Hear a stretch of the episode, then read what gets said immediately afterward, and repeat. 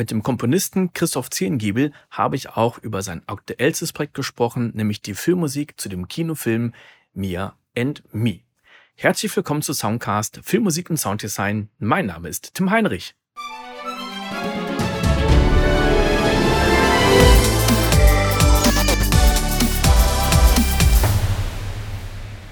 Dann haben wir noch dein, ich glaube, aktuellstes Projekt, Mia and Me, The Hero of Syntopia.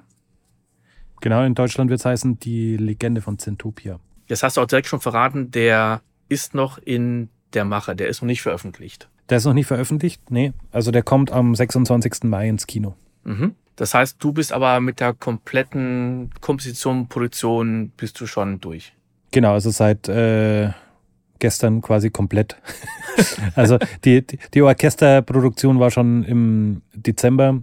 Es gab da äh, zahlreiche Verschiebungen, ähm, auch wegen Corona, äh, weil äh, das ist ein äh, relativ international aufgestelltes Projekt. Es wird halt äh, in, in, wurde in Indien und in äh, Deutschland animiert und es ist auch eine australische Produktion mit dabei, wurde auch viel animiert und so weiter. Und ähm, genau, gab es eben Corona-bedingt dann ziemlich krasse Verschiebungen, sodass eben äh, die Musik fertig war, bevor das Bild fertig war. Mhm. Jetzt weiß ich gar nicht, wann genau diese Folge, in der wir jetzt gerade miteinander reden, äh, veröffentlicht wird, weil wir äh, ziemlich viele Folgen haben. Also für die, die es jetzt vielleicht noch nicht genau wissen, wir haben nicht nur eine Aufnahmesession gemacht. Christoph war so nett und hatte vorgestern, als ich eigentlich dachte, boah, jetzt haben wir schon dreieinhalb Stunden aufgenommen, jetzt muss der Christoph doch mal irgendwann äh, Hunger haben oder was, was trinken müssen oder hat einfach keine Zeit mehr, äh, weil Christoph so nett und hat gesagt, du, können wir Pause machen? Wir können zwei Tage später am Montag weitermachen. Hatte ich noch nie. Und dann habe ich gesagt, ja klar, machen wir gerne. Und jetzt haben wir heute gerade den 28. Februar. Und allein aus der ersten Aufnahmesession äh, sind schon elf Folgen entstanden. Und in der Aufnahmesession heute sind wir, jetzt muss ich mal ganz kurz gucken, was mir Reaper anzeigt, auch schon bei einer Stunde und zehn Minuten. Und äh, wenn ich das mal hochrechne, da sind wir jetzt vielleicht bei 16 Folgen. Die sind ja ein bisschen verteilt. Das heißt, es könnte durchaus passieren, dass, diese Folge irgendwie April oder vielleicht im Mai rauskommt. Also äh, nicht, nicht drüber wundern. Ähm, vielleicht ist dann sogar der Film schon, schon veröffentlicht. Also ich glaube, das, das wird jetzt echt äh, ein Rekord sein, was die Anzahl der Folgen angeht. Oh, sorry. ja, ich, ich, ich finde es ich find's super. Und also es ist ein, es ist ein Kinderfilm, ein Kinderanimationsfilm. Da glaube ich, können wir auch in die Musik schon, schon reinhören. Und du hast ja auch ein Projekt offen. Ist das ja. das Projekt? Genau, das ist ein Cue draus, ja. Äh, äh kurz, kurz zur Einordnung. Also es, mir, mir ist eine ähm, relativ erfolgreiche Kinderserie. Die gibt es seit 2013 oder 2014. Läuft äh, äh, auf Netflix ähm, ähm, auch weltweit recht gut. Und da wurde dann irgendwann eben ähm, kam die Idee auf, dass man auch einen Kinofilm dazu macht. Und ähm, genau. Und das ist eigentlich, äh, ich meine, meine Tochter ist in dem Alter, die ist totaler Fan davon. Und ähm, es ist auch als Erwachsener echt äh, echt ganz schön, das anzuschauen, weil es einfach die Animation und, und die, die der, der Stil, der, der, der, der, der Grafikstil oder wie man es nennen will, sozusagen ist echt einfach total schön, äh, knallig bunt zwar, aber einfach echt äh, alles so dreidimensional und, und ähm, bisschen Gustav Klimt, äh, an Gustav Klimt orientiert mit so verschnörkelten Wolken und so. Es ist echt einfach total schön, muss sagen.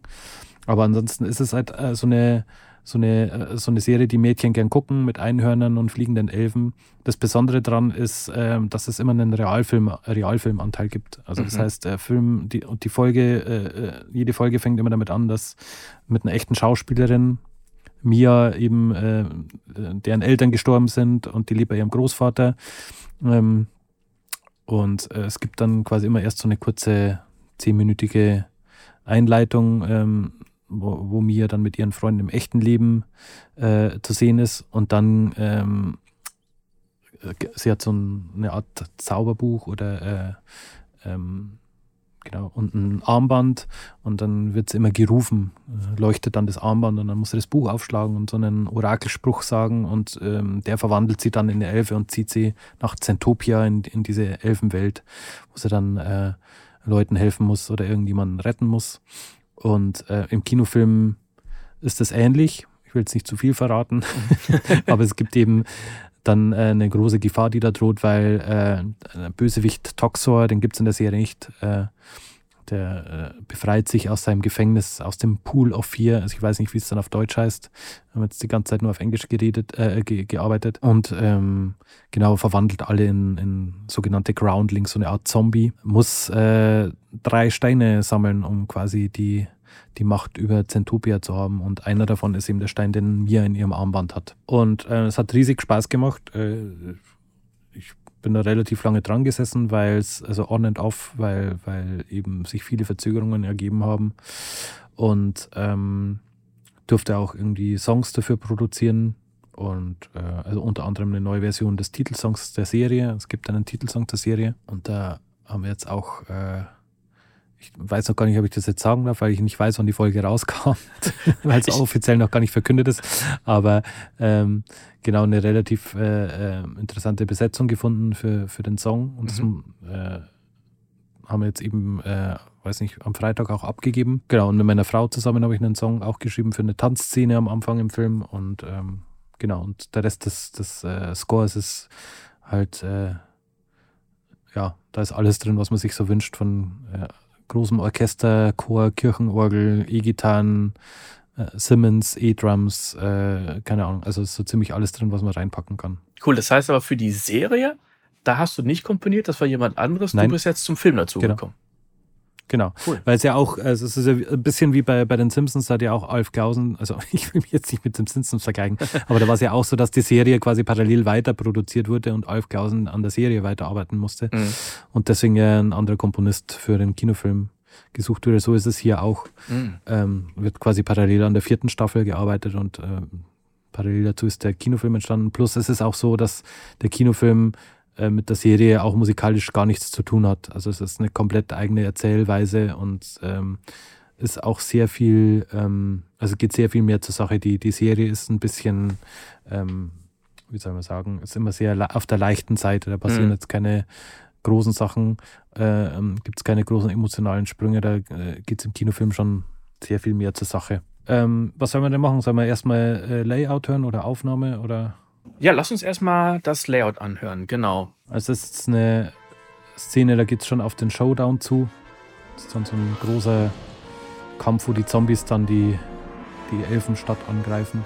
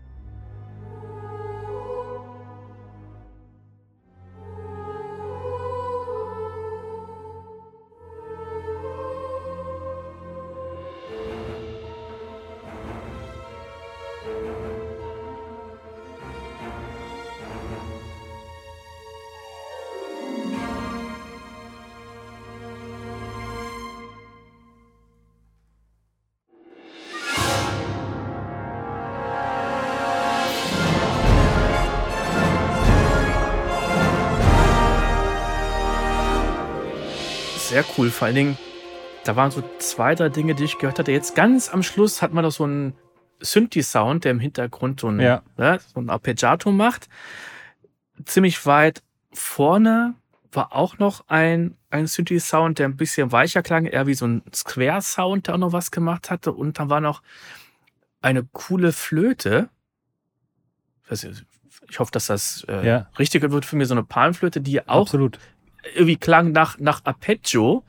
Also die klang ein bisschen untypisch äh, im positiven Sinne. Und es hatte aber auch irgendwas, ja. was äh, ja am, amüsantes oder oder kindmäßiges irgendwie.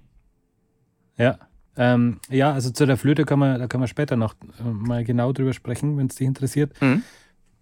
Gibt es eine Geschichte dazu? Ähm, ansonsten ist das quasi jetzt auch so die Sammlung von allen Themen, äh, die es im Film so gibt. Mhm. Genau, diese Synthes und so. Ich bin eben äh, ein großer Fan von Mark Mothersbaugh, äh, wenn du den kennst. Nee, den kenne ich nicht. Ähm, der äh, äh, Thor, äh, nicht Love and Thunder, macht er jetzt leider nicht, aber ähm, wie hieß der davor?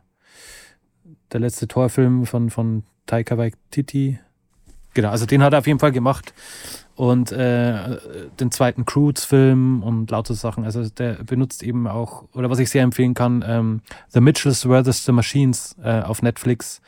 Ein unglaublich geiler äh, Animationsfilm. Mhm. Nicht nur für Kinder, sondern eher für Erwachsene.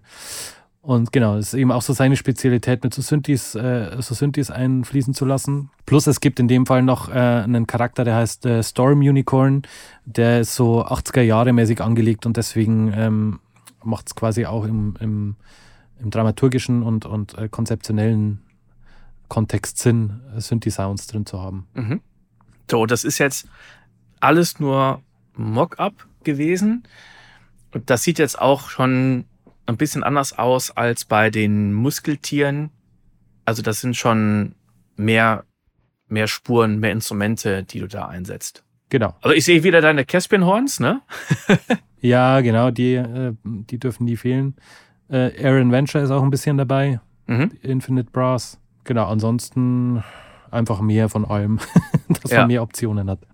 Genau, also das Template äh, haben wir ähm, haben wir sehr lange gebastelt und äh, ist relativ aufwendig geworden aus verschiedenen Gründen. Also wir haben von ähm, allen Instrumentengruppen immer mindestens zwei Mikrofonpositionen zur Verfügung, die wir dann auch ausgespielt haben am Schluss.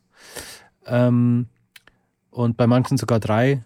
Ähm, und was wir jetzt gehört haben, waren im Prinzip eigentlich nur äh, also wir haben da soundmäßig gar nicht viel gemacht, äh, außer eben die Mikrofonpositionen für, äh, gepegelt zueinander und ein bisschen äh, Cinematic äh, Rooms drauf. Mhm. Und dann eben das Ganze in ein bisschen Limiter oben drauf, aber sonst ist da nichts. Und genau, wir haben das eben deswegen gemacht. Das waren dann am Schluss pro Q um die 80 äh, Audiospuren, die wir ausgespielt haben. Ähm, zum einen deswegen, äh, weil Corona äh, ja, war und äh, ich, ich einfach ein Backup haben wollte, falls wir die Orchesteraufnahmen nicht schaffen, mhm. sodass wir dann eben eine schöne Kinomischung aus den Samples machen hätte können. Eine 5.1-Mischung. Mhm. Und zum anderen ist es so, dass wir ja auch äh, ähm, zwar ein bisschen größeres Budget hatten, aber nicht das Budget, um alles aufzunehmen. Also es ist nur äh, Holz, Blech und Streicher aufgenommen, alles andere ist äh, äh MIDI geblieben. Also das heißt komplette Percussion, Chöre, Harfe, Klavier, sind die sowieso. Äh, E-Gitarre haben wir ein bisschen aufgenommen. Mhm. Aber ansonsten ist alles dann ähm, Samples geblieben. Mhm. Und um das gut integrieren zu können, ähm, haben wir uns eben dann früh dazu entschlossen, alles in, in äh, unterschiedliche Mikrofonpositionen aufzusplitten, dass sich das dann eben schön vermischen lässt und auch in 5.1 mischen lässt dann eben. Das ist ja auch eine Sache, die die meisten Sound Libraries anbieten, Orchestral Tools, äh, Spitfire Audio und so weiter, dass die genau. ja verschiedene Mikrofone, das heißt, ihr habt dann die internen verschiedenen Mikrofone genommen und gesagt, okay, wir gucken, welche zwei wir davon nehmen und dann ausspielen. Genau. Ich habe halt äh, im Prinzip äh, wollten wir am Anfang drei äh, Mikros machen, also Close, äh, äh Decker Tree und ein Room Mic. Um, ähm, aber das wurde dann einfach auch so, so viel Zeug und äh, in der Mischung macht es nicht so einen Unterschied, dass wir uns dann darauf geeinigt haben, dass wir halt von den meisten Sachen äh, ähm, das Close Mic und das äh, äh, Tree mhm. zusammenmischen auf einen Kanal und ein Room Mic oder zwei äh, dann auf einen Room Kanal zusammenmischen.